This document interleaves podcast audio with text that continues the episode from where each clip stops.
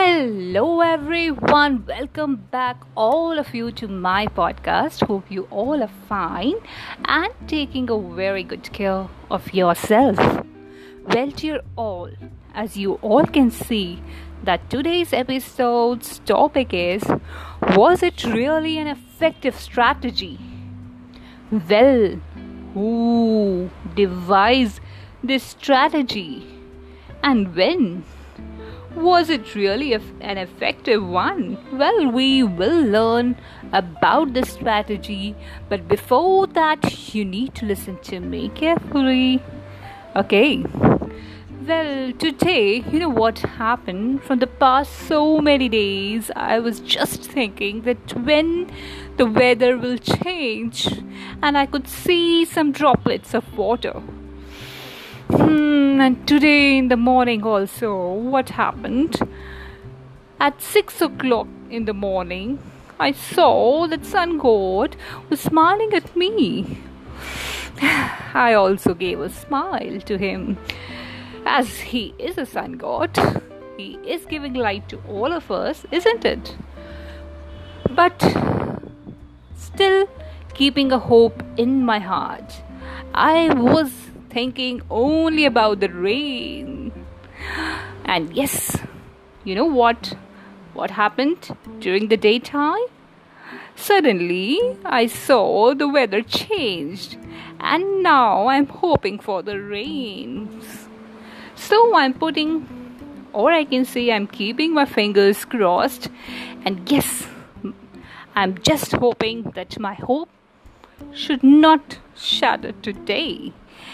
But at least I have got some strong point in my mind that yes, I can think, or I can see, I can imagine, and there is a power in the imagination.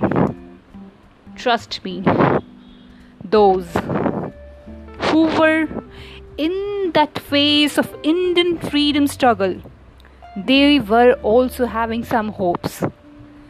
And this small hope, with this advent of, with an advent of the strategy, they got some hope, and they decided that yes, they can also achieve what?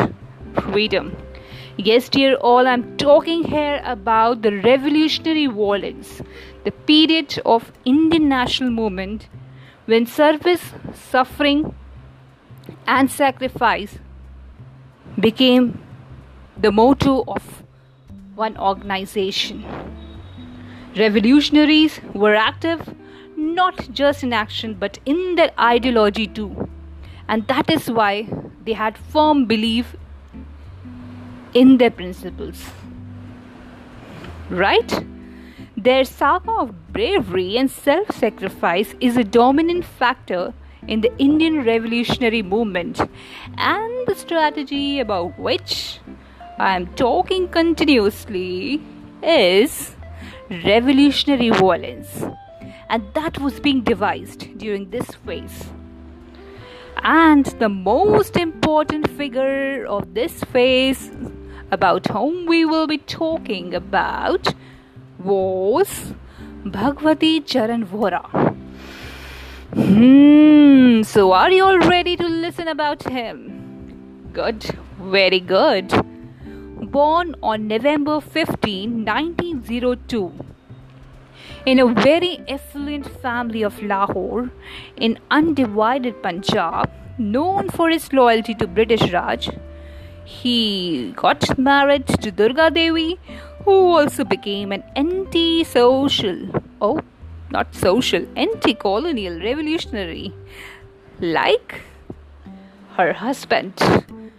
Who was her husband? Bhagwati Charan Vohra. Yes, you all are right. So, she was popularly known as Durga Bhabi. Well, I'm talking here about Bhagwati Charan Vohra. Massacre at Jallianwala Bagh agitated him, and he plunged into the freedom struggle. He did B A from National College and the most influencing event in his life was the Russian Revolution, which saw communism as a solution to the India's poverty, unemployment, and exploitative social condition. For this, he contacted M N Roy in Soviet Union and began smuggling and distributing Vanguard, the journal which Roy edited. So, from here you can see that how he was being influenced by the Russian Revolution.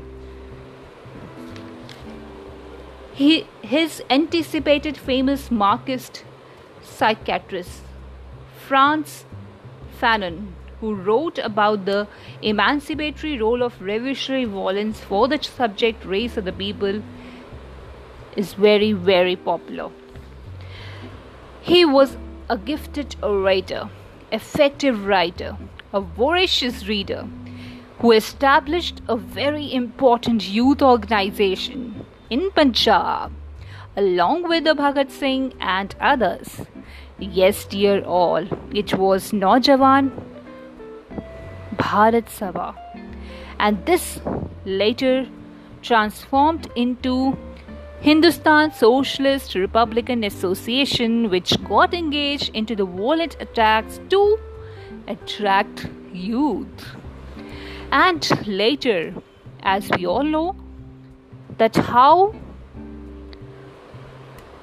it developed an attack on the special train carrying the Viceroy Lord Irwin in nineteen twenty-nine. Shiv Verma, a compatriot of Vohra, notes his, in his memoirs that Bhagwati Charan was one of the tallest intellectuals and the propagandist of H S R A. So, dear all, his philosophy is something which was related to bomb. Yes, in his philosophy of bomb, he had clearly featured a debate between the revolutionaries and the Mahatma Gandhi. And in that book, he has explained many things. He has justified the real meaning of revolution. Now, what was that? For him, the revolution was the word which would mean more than a change of masters, as it will lead to the birth of new order of things, a new state. So, com- so we can see a completely different meaning of the word revolution, right? He justified his point by saying that violence is a physical force. Okay, we all know this, that violence is a physical force which, when applied for committing injustice, has a very important impact on the psychology of those who are subjugated. It's an effective force. So this was necessary according to him. And it's important to instill the fear in the minds of the oppressors. And that is why he highlighted the role of violence. His violence was not related to harming of others. He has stressed on this word revolutionary violence so that the oppressors, they should develop a fear in their minds. He died on the twentieth of May nineteen thirty while testing a bomb on the banks of River Ravi. This bomb was a device which was required for proposed rescue of Singh and others under the trial in Lahore conspiracy case, but it it exploded, and yes, he died on the twenty-eighth of May nineteen thirty, leaving an inspiration for others. His thoughts, his words are still alive. And it, those words are with us. We are forgetting him So it's time to remember his words and develop such thoughts that whenever you see any injustice in your life, you can use the word violence.